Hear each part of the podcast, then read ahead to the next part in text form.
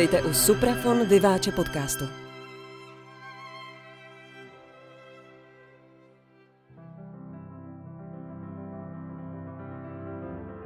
Hezký dobrý den, milí posluchači, zdravím vás u Vyváče podcastu a mám velikou radost z toho, že dnes s mým hostem představíme novou suprafonskou desku. Mým dnešním hostem je klavíristka Slávka Wernerová, členka Dvořákova klavírního kvarteta. Slávko, moc tě vítám. Děkuji, Marku, ahoj. Slávko, my si eh, budeme povídat o desce, kterou vydává Suprafon, o desce Dvořákova klavírního kvarteta. Já si vzpomínám, a vlastně už nevím, kolik je to let, kdy jsme tady seděli s tím manželem a povídali jsme si o vašem prvním albu. Tak Dvořákovo eh, klavírní kvarteto natočilo jako první desku Dvořáka, což je poměrně logické. No a teď mě samozřejmě zajímá, když jste přemýšleli nad tou další deskou, eh, jakého autora nebo autory vybrat. Tak jak jste přemýšleli, o jakých jménech? No, to bylo docela těžké rozhodování, protože když nám covid tady udělal čáru přes všechny možné koncerty, tak jsme si říkali, aby ten aby to kvarteto vůbec dál žilo a mělo nějakou smysluplnou náplň, protože jsme přišli o řadu koncertních i turné, eh, tak jsme přemýšleli, jakým způsobem udělat, řekněme, neotřelou dramaturgii a přitom si zahrát něco, co milujeme. A do toho, s chodou okolností, jsme narazili na první Schumanovo dílo, které napsal pro klavírní kvarteto a vlastně jsme o tom nikdy neslyšeli. A to dokonce i Petr, který je takový jako sečtělý, a dokonce ani Honza, který toho taky hodně ví. Co pak já to za stolik nevím. Jo. Ale v podstatě jsme zůstali všichni pav, protože eh, Opus 47, tedy Schumannov eh, kvartet, který se hrává vlastně všude. Všichni ho, všichni ho znají, všichni ho hrají a běžně se uvádí na pódích. Eh, tak jsme si mysleli, že to je jenom jeho jediný klavírní kvartet, který napsal. A e, tak jsme začali se pídit po tom, co, co jsme se vlastně dozvěděli. A skutečně v jeho takových studijních kompozicích se kolem roku 1975, 1975, to jsem se nepřeřekla, objevil takový nález, nevím, kde to vyhrabali, v jakém šupliku, že eh, v 18-letý Schumann napsal tohle dílo, které se v podstatě vydalo až pořádně, když Schumann byl již 100 let mrtvý. To je jak filmová záležitost. Jak filmová záležitost. V životě jsem to neslyšela, nikdy jsem to nikde eh, neslyšela nikoho hrát, dokonce ani nahrávku ne, ale šli jsme potom. Připadalo nám to krásný, protože Schumana 47 eh, jsme měli už dávno, nastudovanýho, nebo jsme se jim eh, probírali a dohromady s tímhle s tím jeho prvním kvartetem nám to přišlo jako smysluplná náplň nové desky. No a Možná, že tě bude bavit tahle ta příhoda, nevím přesně, jak to bylo, ale rozhodně shot, který eh, vydal, ten první eh, kvartet, tak eh, už ty noty nebyly k dostání, nebyly k mání. Tak jsme napsali požadavek, jako jestli by se dalo teda doobjednat, jestli bychom si to mohli objednat, protože samozřejmě jsme k tomu potřebovali originální noty. A bylo nám řečeno, že tedy ano, že že výhledově by se tím mohli pozabývat. Vím, že výhledově pro nějaké nakladatelství může znamenat třeba rok a my jsme to chtěli teď.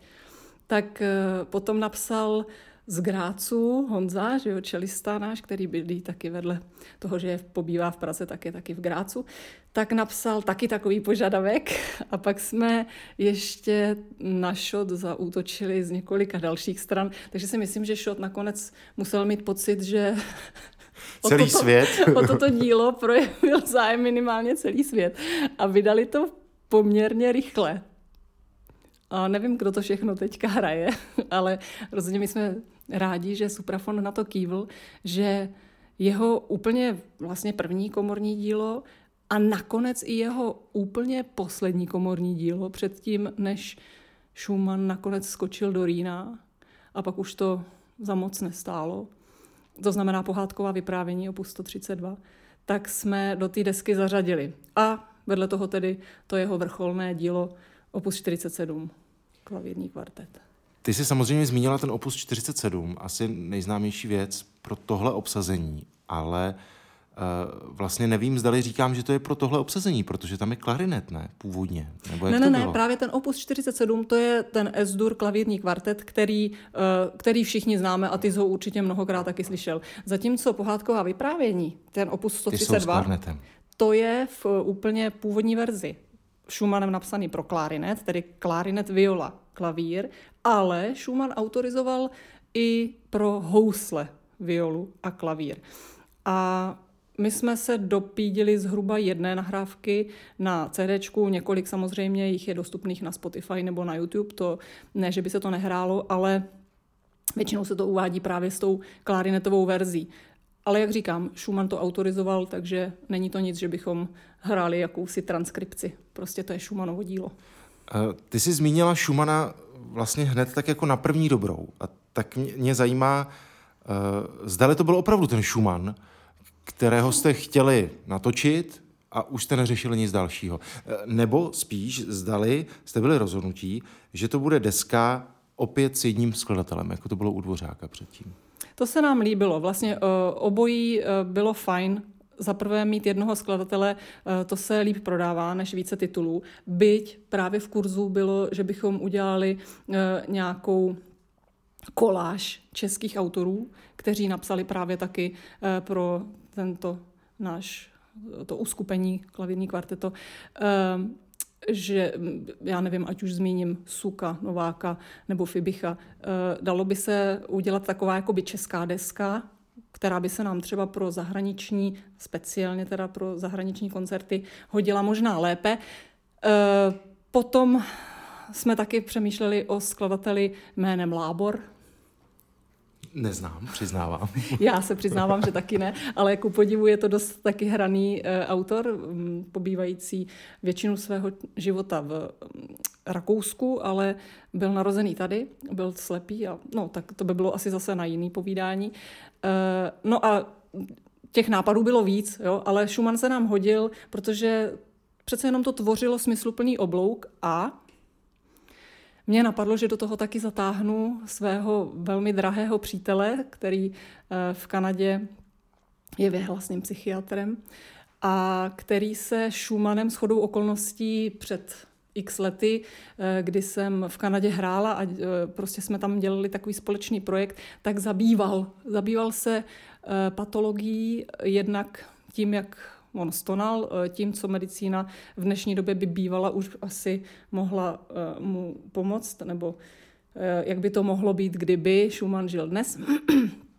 No ale každopádně mě napadlo oslovit právě tohohle Paula Grofa, pana profesora Paula Grofa, zda by se nechtěl účastnit na této desce a on On nám za prvé velice štědře přispěl, aby deska mohla vůbec výjít a za druhé k tomu napsal moc hezký povídání, který díky Matouši Vlčínskému je spolu s textem Honzy Kachlíka v bukletu.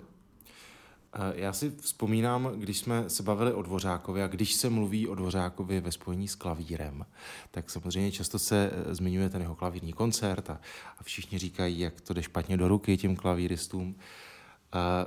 Dvořák nebyl velkým koncertním klavíristou, ač taky absolvoval se svým triem koncerty po Čechách, kdežto Schumann, ten na tom byl zcela jinak. Tak samozřejmě, že mě zajímá primárně, když točíme spolu, ten klavírní pohled na tu Schumannovu sazbu právě v těch skladbách, které jste natočili. Říkáš to úplně správně. Schumann byl jednoznačně pianistou, na rozdíl od Dvořáka. A Schumannův text se velmi dobře čte, jde dobře do ruky. Nedávno jsem byla dotázána, jaký je rozdíl mezi Schumannovým a Chopinovým zápisem, což bylo docela vlastně zajímavý, nutilo mě to k zamyšlení. A já osobně si myslím, třeba to není pravda, možná, že někteří klavíristi mají jiný pocit, ale Schumann je pro mě víc vertikální. Totiž myšleno v tom, že Chopin jede furt dál, jako v té linii uh, hudební dlouhý melodie, která se táhne a vůbec o tom nepřemýšlíš, je to takový jako víc zpěvák. A tím nechci říct, že by Schumann byl méně zpěvák, ale Schumann je přece jenom dle mého názoru víc analytik. Eh, takže eh, uvědomění si určitých postupů, které Schumann dost často používá, samozřejmě obratu akordů, a teď bychom zase zabředli do nějaké hudební nauky, to asi nechceme, tak to dává Schumannovi ten jeho specifický jazyk. Ono to je místy řekněme, opravdu šílený. Myslím, že ten pojem můžu použít vzhledem k tomu, že eh, ta diagnoza je stanovená. Ale mm, který skladatel má svůj jazyk, ten je mistr. Šumana vlastně poznáš. Slavko, my jsme zmínili fakt, že jste vybrali vlastně tři díla, která jsou rozkročená v tom životě Šumanově. Zmínili jsme tu věc eh, raného Šumana, málo známou, pak ten nejslavnější opus v rámci toho vašeho obsazení a pak jeho poslední eh, komorní dílo, tak samozřejmě se nabízí otázka, jaké jsou rozdíly v těch skladbách, ať už eh, z toho hudebního hlediska, anebo, když jsme zmínili klavír, tak teď bych Eh, to zaměřil na celé kvarteto eh, vlastně z toho interpretačního. No přemýšlím, nakolik je člověk ovlivněn tím, že ví, že jeho první dílo je to první eh, a tak dále. Jo?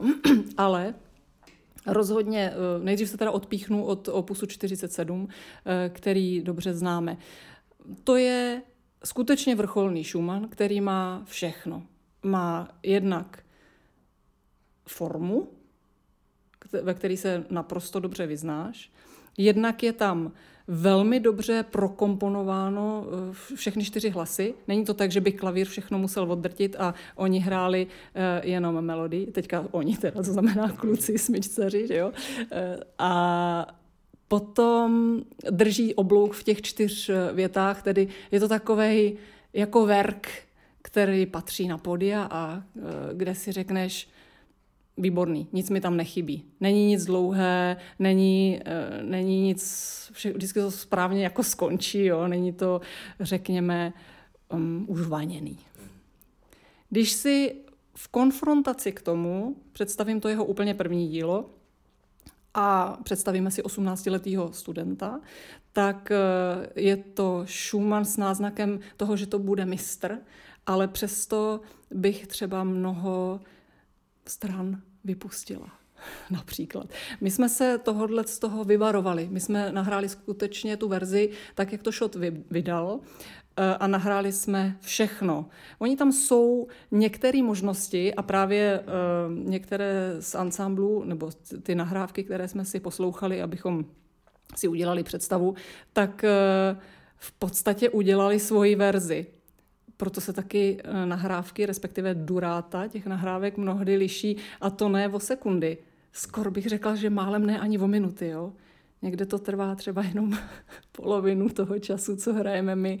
Eh, a není to v tempu, je to v tom, že si udělali svoji verzi. Takže a eh, musím říct, že tomu rozumím, protože v tom prvním kvartetu cítím, že kdyby Schumann se k tomu vrátil ve své zralosti, že by asi udělal nějaké opravy, nebo že by to třeba možná postavil malinko jinak. Ale od toho tady nejsme, abychom to hodnotili. Prostě je to Schumann a je to rozhodně zajímavý Schumann. Takže v tyhle ty dvě díla v kontrastu první a, a vrcholný jako fungují skutečně jako mladý a, a zralý.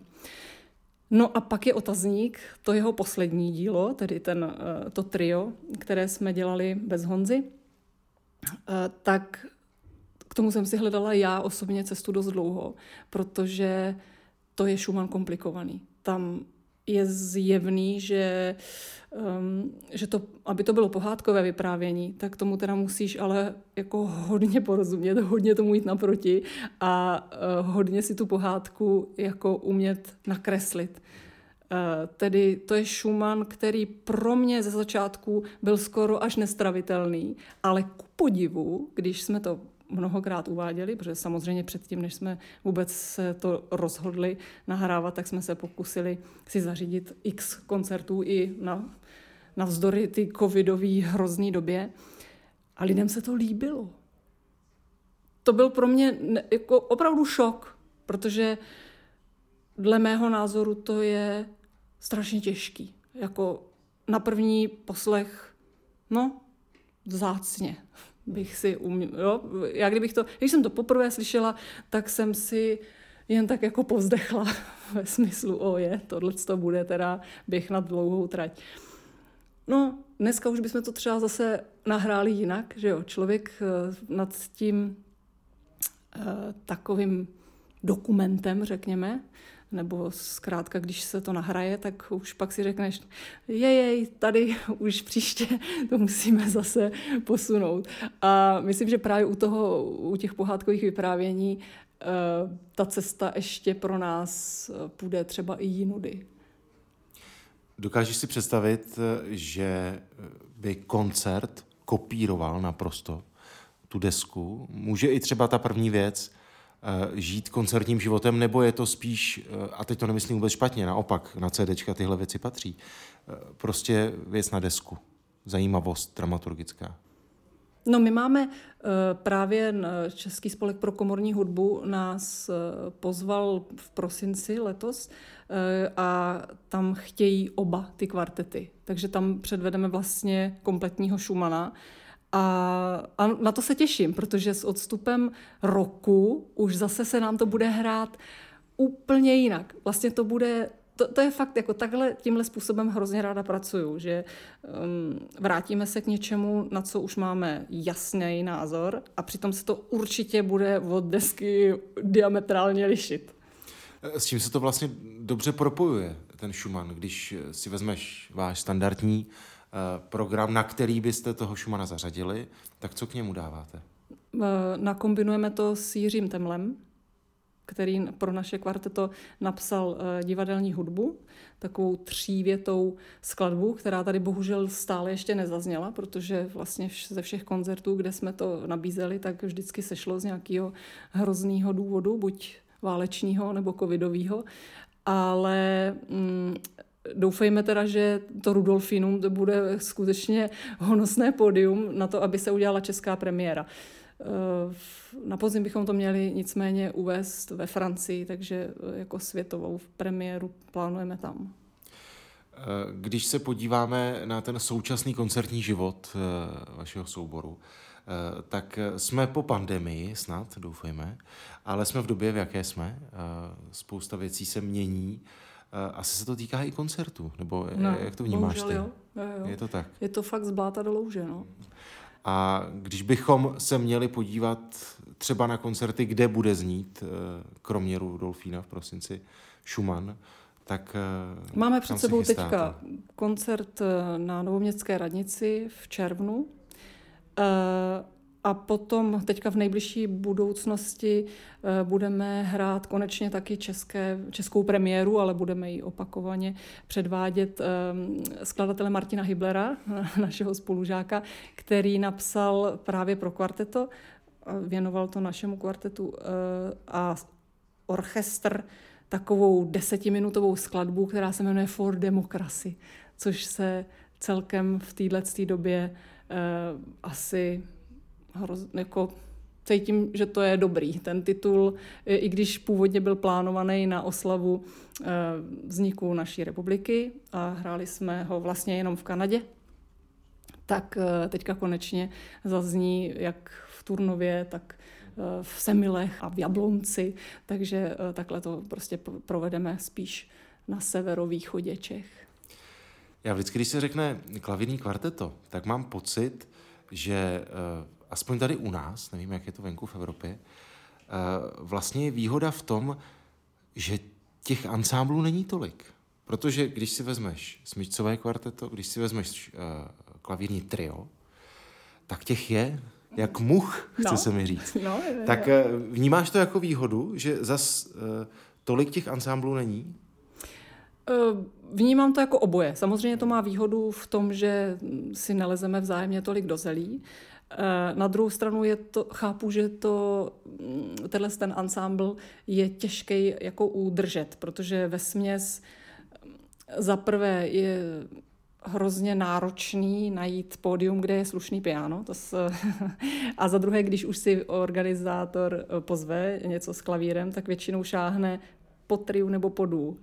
Jo, v tomhle tom ohledu eh, to je méně výhodný. Ale zmínil jsi i světovou scénu a těch eh, klavírních kvartetů skutečně není mnoho.